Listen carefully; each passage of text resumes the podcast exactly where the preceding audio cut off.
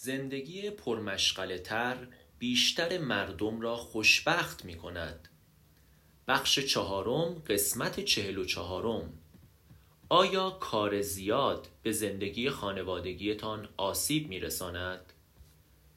خیلی ها از من درباره تأثیر کار زیاد بر روی زندگی خانوادگی سوال می کنند.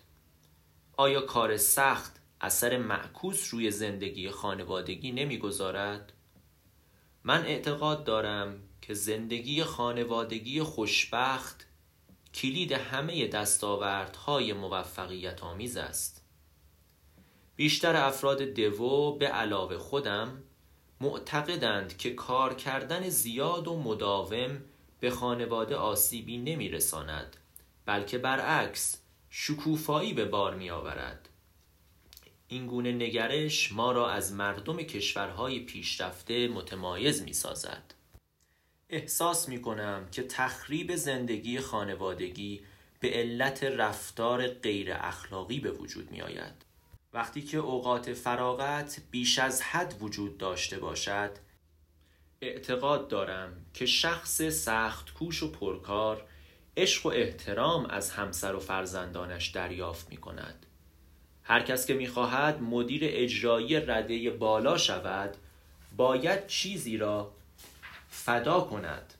کارمندی که وقت آزاد بیشتر می خواهد تا با خانواده اش سپری کند به سطح مدیریت می رسد ولی مدیر اجرایی ارشد نمی شود اگر شما سخت کار می کنید نمی توانید آن همه وقت آزاد داشته باشید و با خانواده خود سپری کنید. اما حداقل خانواده شما درآمد و آبروی بیشتری خواهند داشت. من اعتراضی نمی کنم اگر یک نفر از گروه ما زندگی طبیعی و نرمال بخواهد. اما رهبران وقت آزاد زیادی ندارند. حتی اگر خیلی گرفتار باشید باز هم می توانید فرصتی داشته باشید تا با خانواده تان سپری کنید. وقتی جوان بودم همسرم شکایت می کرد که تمام وقتم را صرف کارم می کنم یک شب او را برای شام بیرون بردم.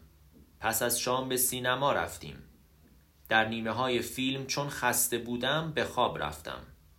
او فیلم را تماشا کرد اما از من تقدیر بسیار کرد که با وجود آن همه خستگی او را بیرون بردم.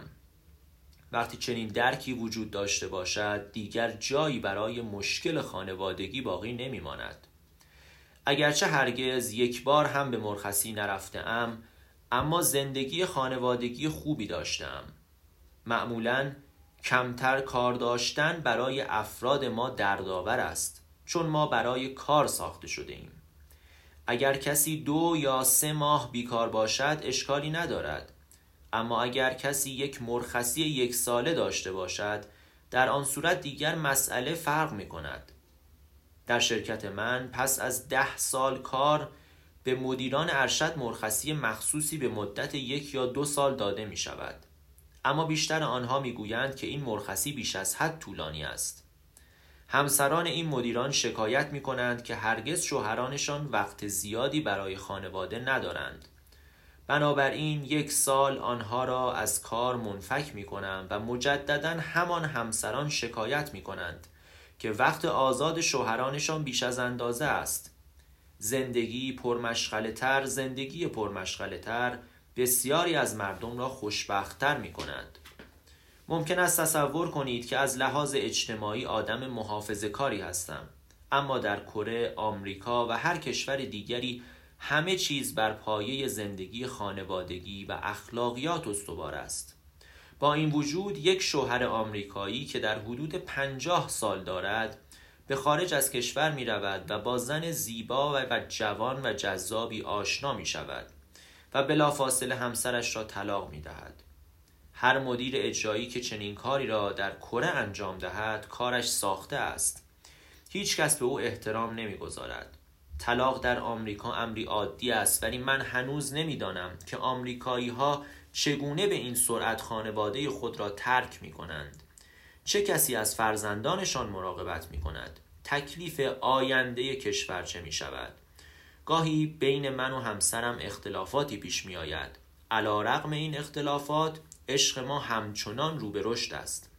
وقتی مشکلاتی بین زن و شوهر بروز می کند صبر می تواند همچنان آنها را به یکدیگر نزدیکتر کند.